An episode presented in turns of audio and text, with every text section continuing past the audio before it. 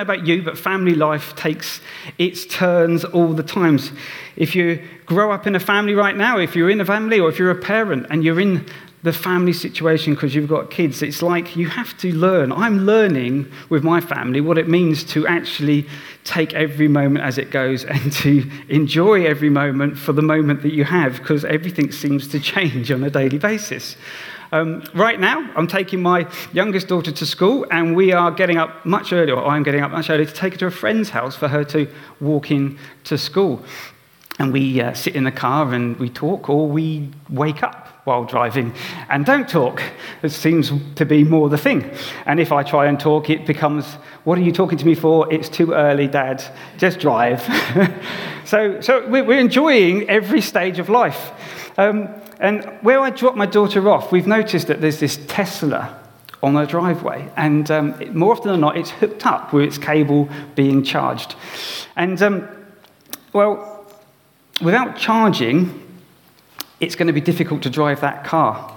In Hebrews 11:6, it says, without faith, it's impossible to please God.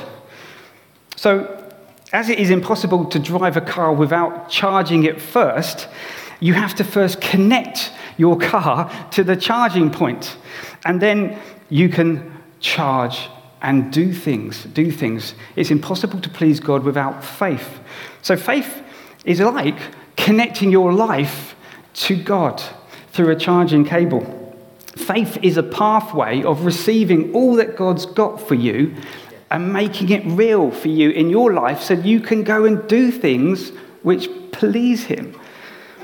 Faith is a pathway in life to be charged with open access to apply what God's got for your life. So, by faith, okay, by faith, we believe that Jesus is the healer. And so, by faith, we connect to that and say, we can heal by faith. So, Jesus died and was risen. So, we connect ourselves to that and we bring it in, and we can find salvation faith and be living again a new life. And Jesus is the creator. So connect yourself into Jesus being the creator. You can see things that just are not before you or around you. And by faith, you can pray for them to come into being. See, faith is, well, it's not a question about the color or the size of your cable. is it old or new or young? What, what color is your cable? It's not a question about that. Your car is still going to get charged and you're still going to be able to go places. And it's the same. It's not important about the size, look, feel of your faith. It's are you connected to God and applying it to your life? Now, without faith, it is impossible to please Him. So let's jump all the way back to the Old Testament and to Exodus 1, verse 8. And we're going to read a passage here about why this, this family, why are they in this hall of fame of being great heroes? So they're going to be, if you're there, it's going to be on the screen, but otherwise it's in Exodus 1, verse 8. So let's go. Exodus 8. Now, while there arose a new king over Egypt who did not know Joseph, and he said to his people, Behold, the people of Israel, who are God's people, are too many and too mighty for us. Come, let us deal shrewdly with them, lest they multiply. And if war breaks out, they join our enemies and fight against us and escape from the land. Therefore, let's set taskmasters over them to afflict them with heavy burdens. And they built, uh, they built for Pharaoh store cities, Pithom and Ramesses. But the more they were oppressed, the more they multiplied, and the more they spread abroad. And the Egyptians were in dread for the, of the people of Israel. So they ruthlessly made the people of Israel work as slaves and made their lives bitter with hard surface service with mortar and brick and all kinds of work in the field.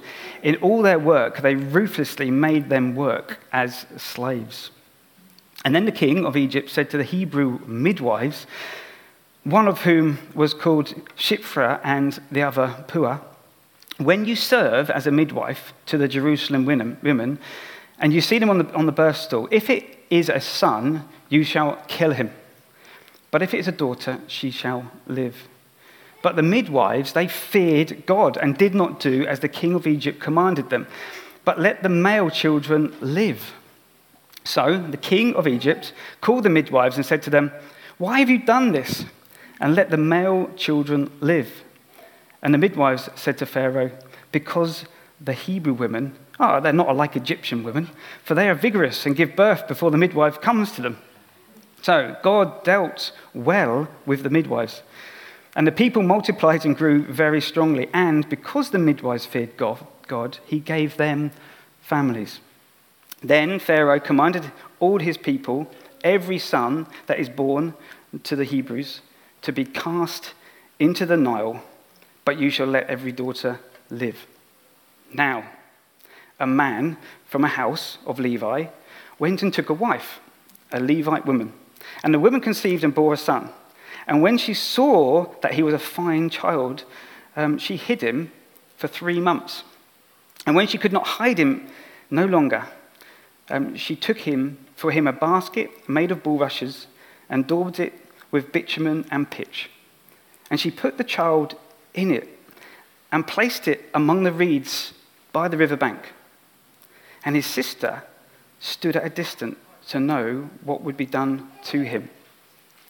Now, the daughter of Pharaoh came down to bathe at the river, and while her young women walked beside the river, she saw the basket among the reeds and sent her servant woman, and she took it. And when she opened it, she saw the child and behold, the baby was crying. She took pity on him and said, This is one of the Hebrew children.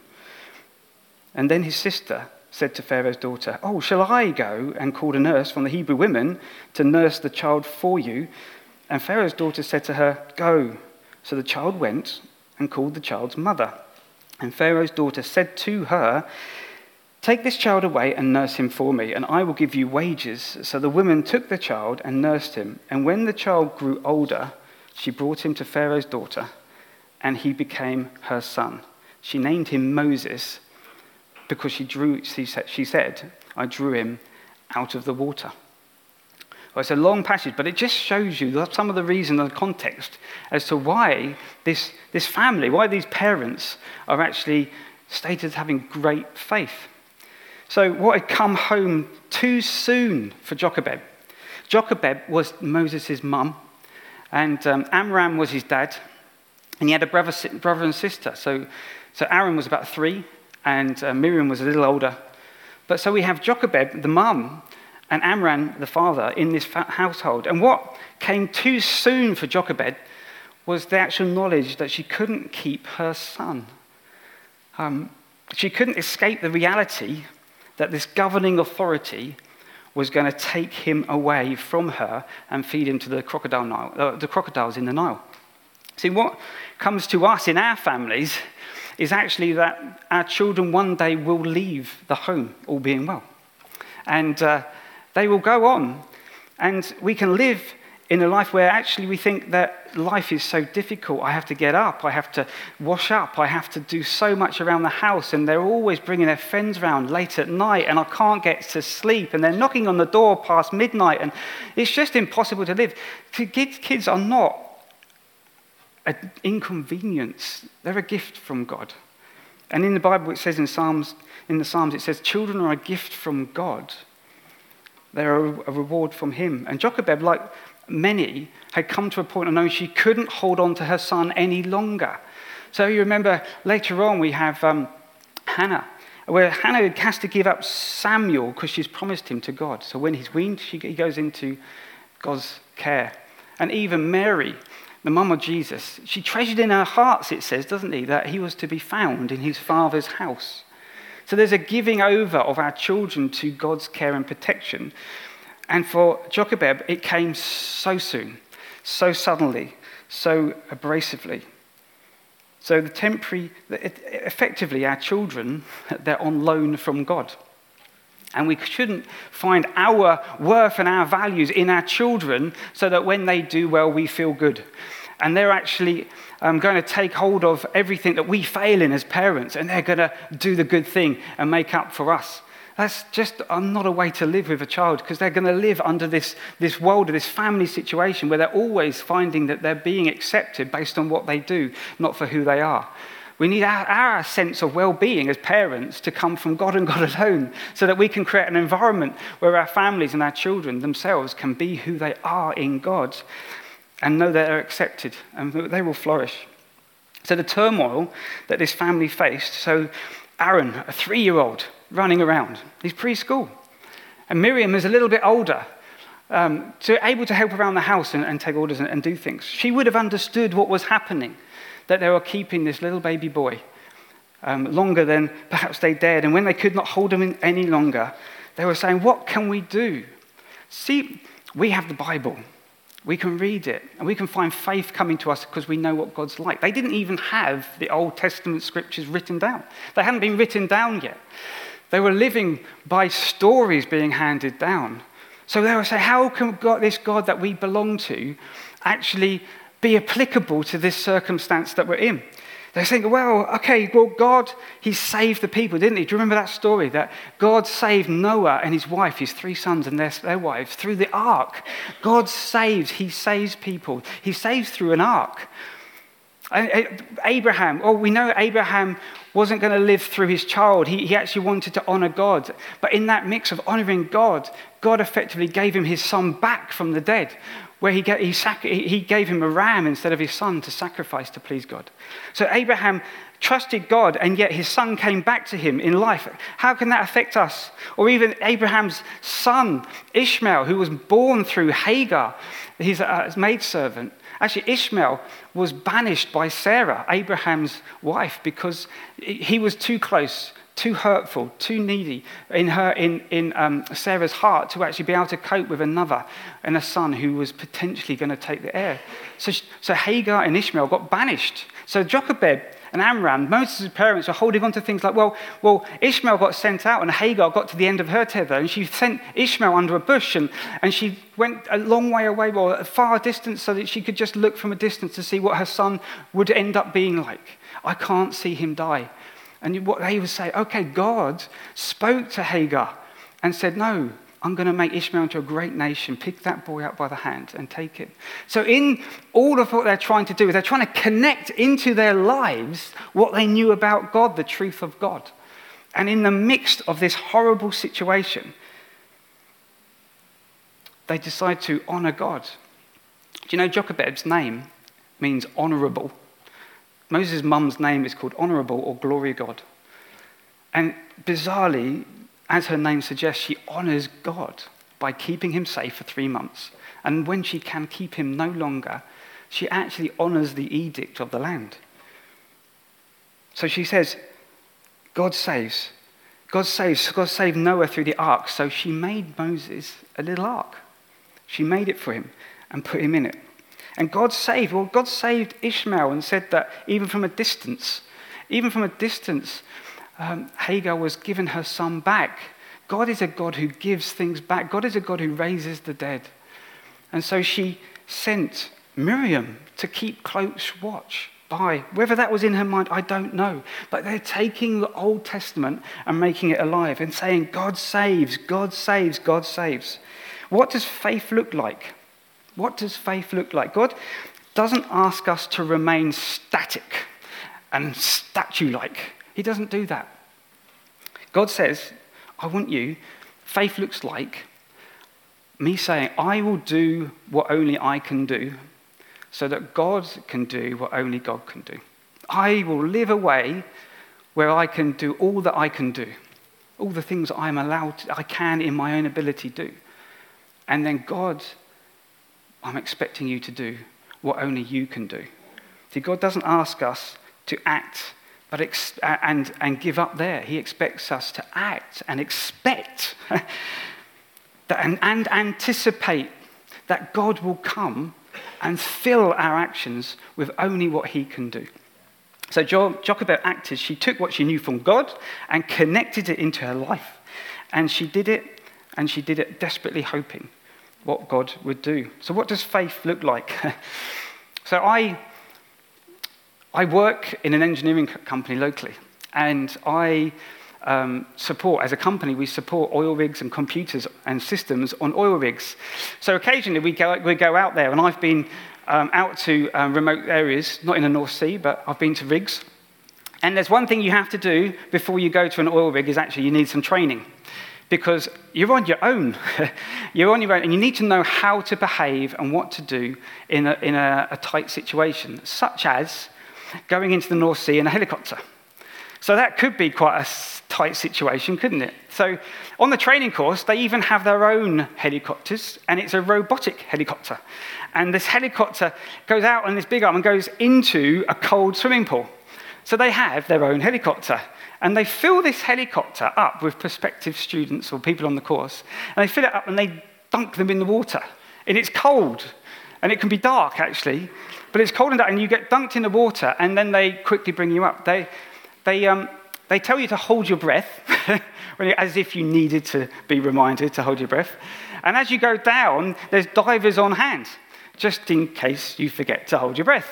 So as you go down, you, you hold your breath and they, they bring you back up again. And then it gets worse. They take you down, they spin you around, and then they, bring, they, and then they start saying, right, you're going to go down, you're going to get spun around, and you've got to get out. So you're holding your breath, you're going down, you're getting spun around. I don't care what people say, holding your breath is unnatural enough, okay? But actually being spun around underwater, holding your breath, being strapped into a seat with a tight belt around you, full of guys who are like, you know, massive guys, and there's not much room because you're, you're next to guys who are like huge, and you're thinking, I'm right here, and, you, and you're thinking, holding your breath in this situation just takes about the biscuit. So you're holding your breath and you get out. Now, they do come to the point of telling you that you have a survival suit. And there's this thing on the survival suit called a rebreather. So they start telling you that, ah, okay, so instead of going down and holding your breath, you're going to get this, this mouthpiece and this tube, and all it is is a bag. so you, they say, so just breathe out, and all the bag's going to take is your breath. So, okay, okay, all right, so you go down. And as you breathe in and out, underwater, you suddenly realize, actually, I'm going through the motions of breathing. And although there's no more oxygen in your lungs coming back and forth, the motion of breathing just relaxes you and brings you to a point where you are come. So when you go down and you spin around, you can quite easily spot the guys who are holding their breath because they say, I've just got to get out of here. I'm holding my breath. I've got to get to the surface. And, you, and they're different to the people who are on the rebreather. They're actually just breathing in and out in and out, breathing in and out, and waiting for the motions to stop before leaving through the window. So that's pretty much the same as faith. Faith isn't about knowing more of God. It's not about that. It's not about, it's not about holding your breath. It's about breathing in the promises of God breathing in the promises of God. It's not about having more promises or knowing more about God. It's about right there in your circumstance, living and saying, God, I'm going to breathe in. I'm going to make it my own. I'm going to keep going. I'm going to breathe in what you're telling me. Because, because it's not about you. It's about what God's put in you and the truth that you're actually living through. There's nothing special. The cable can be any color. It's actually anything, it could be any size. It's whether or not you're connected to God. Is your life connected to Him? Are you trusting? Because you know enough to be living an amazing life of healing people and loving people and, and bringing them through to the fullness of God because you're connected into Him. You have enough in you. Faith is about breathing in and out the truth of God. So let me just finish really with what actually happened to this wonderful family who were in such turmoil back in the days when Moses was just born. Well, what did their faith look like? Pharaoh and his daughter played a great part in God's plan. See, the little boy, she found Moses, which actually, or she named him, the Pharaoh's daughter named him Moses, which means taken from water. That's what Moses means. So, what was Pharaoh's order? Throw all the Israelite little boys into the river, into the water. But now, living at the ripe old age of, say, five or six, from that point on, living in Pharaoh's palace in his home, was a little Israelite boy called Taken from Water. How ironic is that? Faith opened up a way for God's plan in this family. How were they blessed? Well, Moses' parents they did receive their son, son's life. To hear that he was living would have been enough. They received his life back. And, and God's plan trumped the decree of a Pharaoh. So, what can trump the decree of the most powerful man in the whole land? What is greater than this edict that the Pharaoh can give? What's greater than a daughter approaching her father and saying, God, I want to keep this little boy? See, Pharaoh was approached by his daughter who wanted a boy. But the amazing thing is that even in Jochebed running and living and acting in faith, her actions of releasing her son into the Nile, I believe, I believe, possibly um, kept Pharaoh from, or allowed Pharaoh to honor his daughter, because the parents of that little child were actually not in civil disobedience. She honored God and she honored man the leaders of the time. How does that fit? how did she brought that? She connected herself into the promises and made up something which actually looked like what God would want her to do in the circumstances. And ironically, Moses' parents, they gained a wage for what they would have done for free. Wonderful. You know that verse in Ephesians 3:20? Now to him who is able to do immeasurably more than we can ask or imagine, according to his power that is at work within us. Has that been your experience? Blessing of God and love when it comes in the faith? See, Moses learned himself in his family. He would have been in the family unit with his brother Aaron running around at three years older. I'm your big brother. And his sister, look, guys, you're just because she's older and she can tell them what to do. In that family dynamics, he was there till he was like five or six before he actually went to the Pharaoh's house. And in that, in those preschool days, Moses learned so much about his calling of being a child of God, being part and connected in with his family. It's such amazing times. In Proverbs, it says, doesn't it? Train up a child in the way he should go, and when he is old, he will not depart from it. That's really true about Moses. Parents, we want the best education for our children, don't we? And Moses, through their faith, received the best education that the entire country could offer. So, let's call the band back up again, if you can come. So, Joseph, um, they, looking back, would have been able to sing praises to God. If you remember Joseph, if you know that story, Joseph who brought the Israelites into Egypt, I mean, he said to his brothers who wanted to kill him, but yet he honored God and went through to being the second most powerful man, Joseph did. And he said to his brothers at that time, he says, you, what you meant, you meant evil against me, what, for what you meant as evil against me, God meant it for good to bring about many people that they should be alive today. Does that make sounds of Romans 8:28 where it says that for we know that for those who love God all things work together according to his purpose for the good of those who are called according to his purpose. Do you believe it? We're going to worship again. Rich is going to take us through communion. But I just plead with you you know enough. Jesus died on the cross. Do you know, as the band carried on playing to take us in, do you know that Moses was like a doorway through? Through Moses' life, what the faith they had as that family, Moses opened the doorway for the release of Israel to actually become a, a nation as they left Egypt. And um, it was in a time where they were under pressure of little boys being killed. Much later, another family where there's pressure for little boys being killed because the ruling authority says, kill all the boys. His name was Jesus, and he grew up. And when he grew up, he wasn't just taking a people out and liberating them, he was bringing in a new kingdom. And Jesus said, Well, on the cross, you know, you know, my father, my father, why have you forsaken me? It's because he chose to take your place so he chose, we're in your situation of life where you're upside down and spinning around underwater and you're thinking there's no way out. He's saying, don't hold your breath. He's saying, come, have my rebreather, have my breath. And he lost his breath on the cross so that you could have breath. And apply that to your life in every circumstance. Even respond now when we're having communion. Come to the front and have people come and pray with you because God is ushering in not just the release of a people, He's ushering in a new kingdom. It's a new way of living, it's a way of faith. You cannot please God without faith. Don't try. Breathe it in and breathe out the promises of God.